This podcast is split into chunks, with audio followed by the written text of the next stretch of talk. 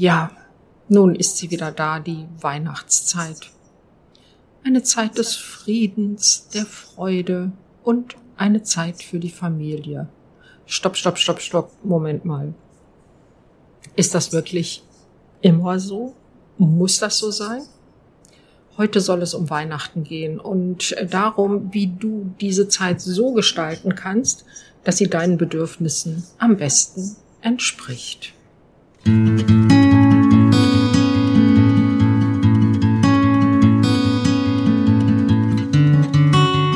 Herzlich willkommen bei Angehört, deinem Podcast, wenn du dein Leben mit einem psychisch erkrankten Menschen teilst. Mit Informationen und Impulsen für deine Selbstfürsorge. Ja, schön, dass du wieder eingeschaltet hast zu einer neuen Podcast-Folge. Ich bin Maria Fahnemann, ich bin Kunsttherapeutin und kreative Traumatherapeutin und in meiner Praxis dreht sich fast alles um Angehörige psychisch erkrankter Menschen. Wie ist das bei dir mit der Weihnachtszeit? Freust du dich auf Weihnachten oder klingeln bei dir die Glocken nicht so süß, sondern vielleicht eher schrill oder dumpf? Und von Friede, Freude, Glühwein kann irgendwie momentan so gar keine Rede sein. Und vielleicht fragst du dich, wie um Himmels Willen sollst du diesen Monat überstehen? Lass mich dazu meine Gedanken mit dir teilen. Wenn du den Gedanken an Weihnachten zurzeit eher als Stress empfindest, dann überlege doch mal, welche Erwartungen hast du an Weihnachten, an die Weihnachtszeit? Und wessen Erwartungen sind das wirklich? Also so eigentlich. Sind das deine eigenen? Sind das die Erwartungen deiner Familie?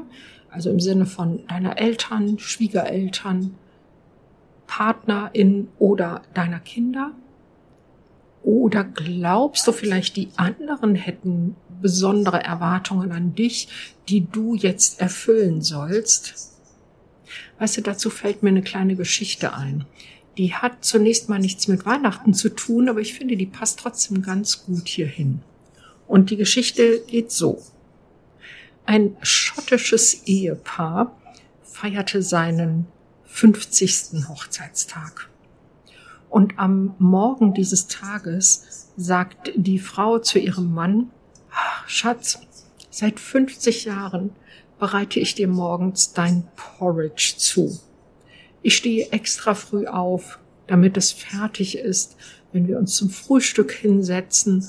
Ich rühre im Topf und ich gebe mir richtig Mühe.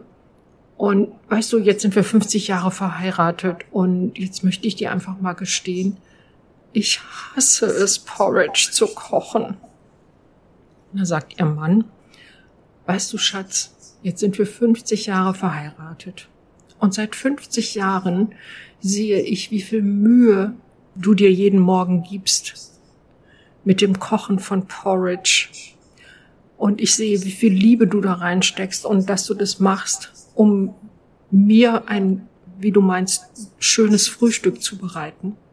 Und jetzt kann ich es dir ja gestehen, nach 50 Jahren, ich mag überhaupt kein Porridge.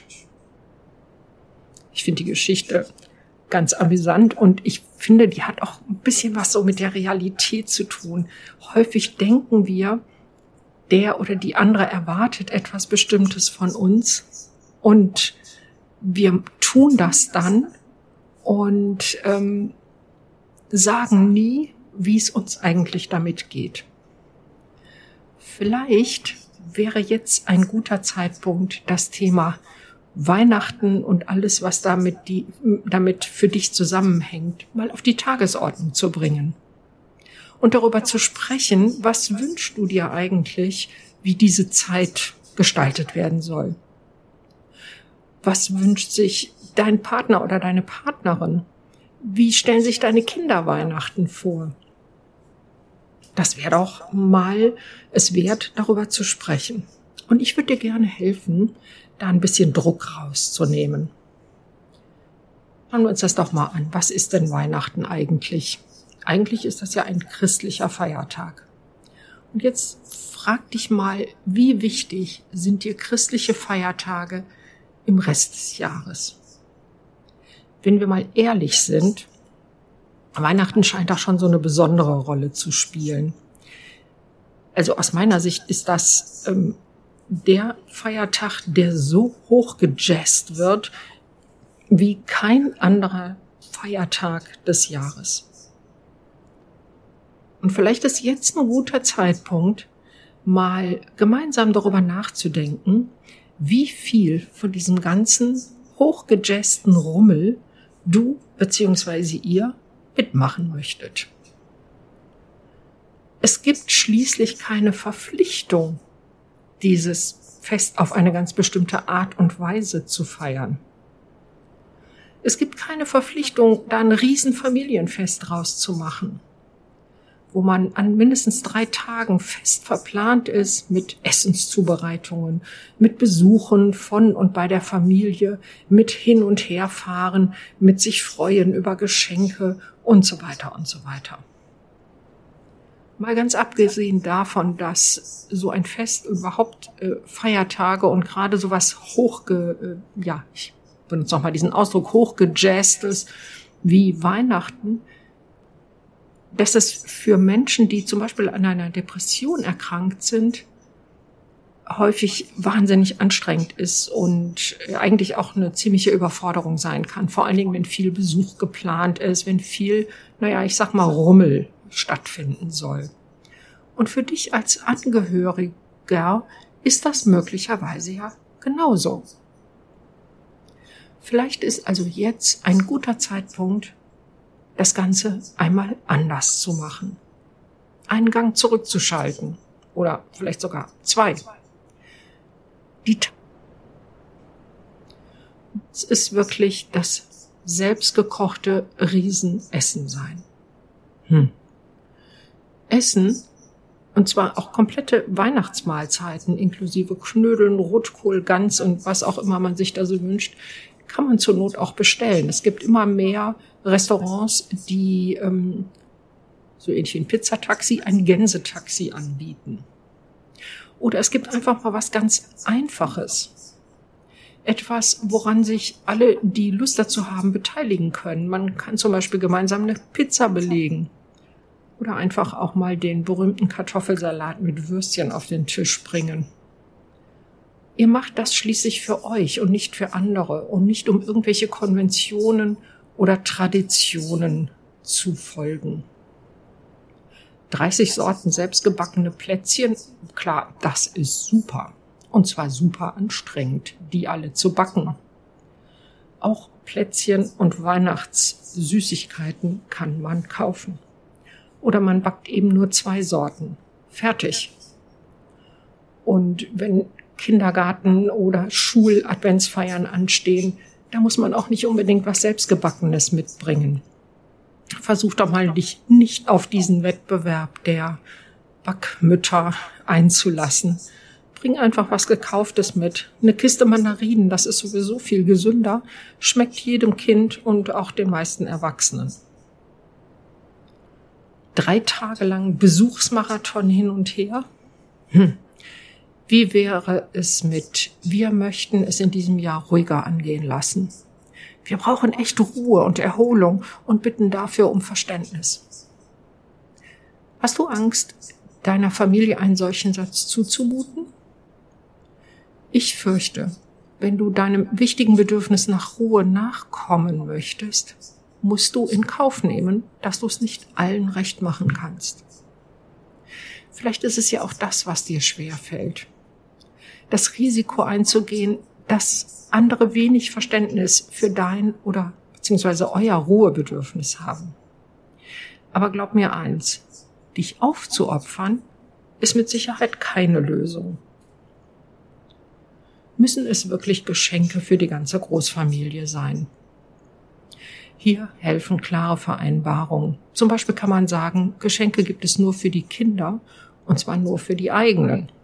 Also nicht jede Nichte, jeder Neffe muss auch noch von jedem beschenkt werden. Weißt du, ich glaube, Kinder haben heute sowieso schon unwahrscheinlich viel Spielzeug und sonstige Dinge. Und die freuen sich mit Sicherheit, wenn man was Gemeinsames unternimmt, einen Spaziergang macht und im Wald irgendwie ein Wichteldorf baut oder irgend so etwas oder gemeinsame Spiele spielt. Apropos Einkaufen, Geschenkekauf oder was auch immer. Auch wenn das nicht so dein Ding, also es ist nicht so mein Ding, zum Beispiel online zu kaufen. Ich gehe lieber in Geschäfte, ich unterstütze lieber den lokalen Handel, gehe in kleine Geschäfte. Aber wenn das zu viel Stress macht, dann nutze Online-Möglichkeiten. Übrigens kann man auch Lebensmittel online bestellen. Ich habe das selber schon gemacht und fand das super praktisch. Die Sachen werden wirklich bis in die Küche geliefert. Also mach dir das Leben so einfach wie möglich. Weil es ist im Moment sowieso schon belastend genug. Ein großer Teil dieses ganzen Weihnachtshypes ist nämlich selbstgemacht, denke ich. Wir lassen uns ganz schön einlullen von schönen Bildern harmonischer Familien, von Glitzer, Schnee, Lichterschein und so weiter und so weiter. Und am Ende hat das mit der Realität gar nicht mehr so viel zu tun. Lass dich da nicht hineinziehen. Letztendlich auch Weihnachten sind nur 3 Tage im Kalender. Und die darfst du gestalten, wie du das möchtest. In diesem Sinne wünsche ich dir eine wirklich ruhige Vor- und Weihnachtszeit. Übrigens, wenn du Lust hast, jeden Tag einen kleinen Impuls für dein Wohlbefinden in dein Postfach zu bekommen, dann trag dich doch noch für meinen Adventskalender ein. 24 Tage lang bekommst du 24 Impulse jeden Tag ein. Nichts Großes. Es soll ja darum gehen, dass du es leicht hast. Geh dazu einfach auf den Link in den Shownotes, da kannst du dich ganz einfach eintragen und ab dem 1. Dezember geht es los, beziehungsweise wenn du dich nach dem 30. November einträgst, dann ab dem Tag, nachdem du dich eingetragen hast. Und am 24. Dezember kommt der letzte Impuls und dann endet diese Serie auch automatisch, da musst du gar nichts weiter tun. Jetzt sage ich danke, dass du bis hierhin zugehört hast und tschüss. Und ich freue mich, wenn du in der nächsten Folge wieder einschaltest. Mach's gut!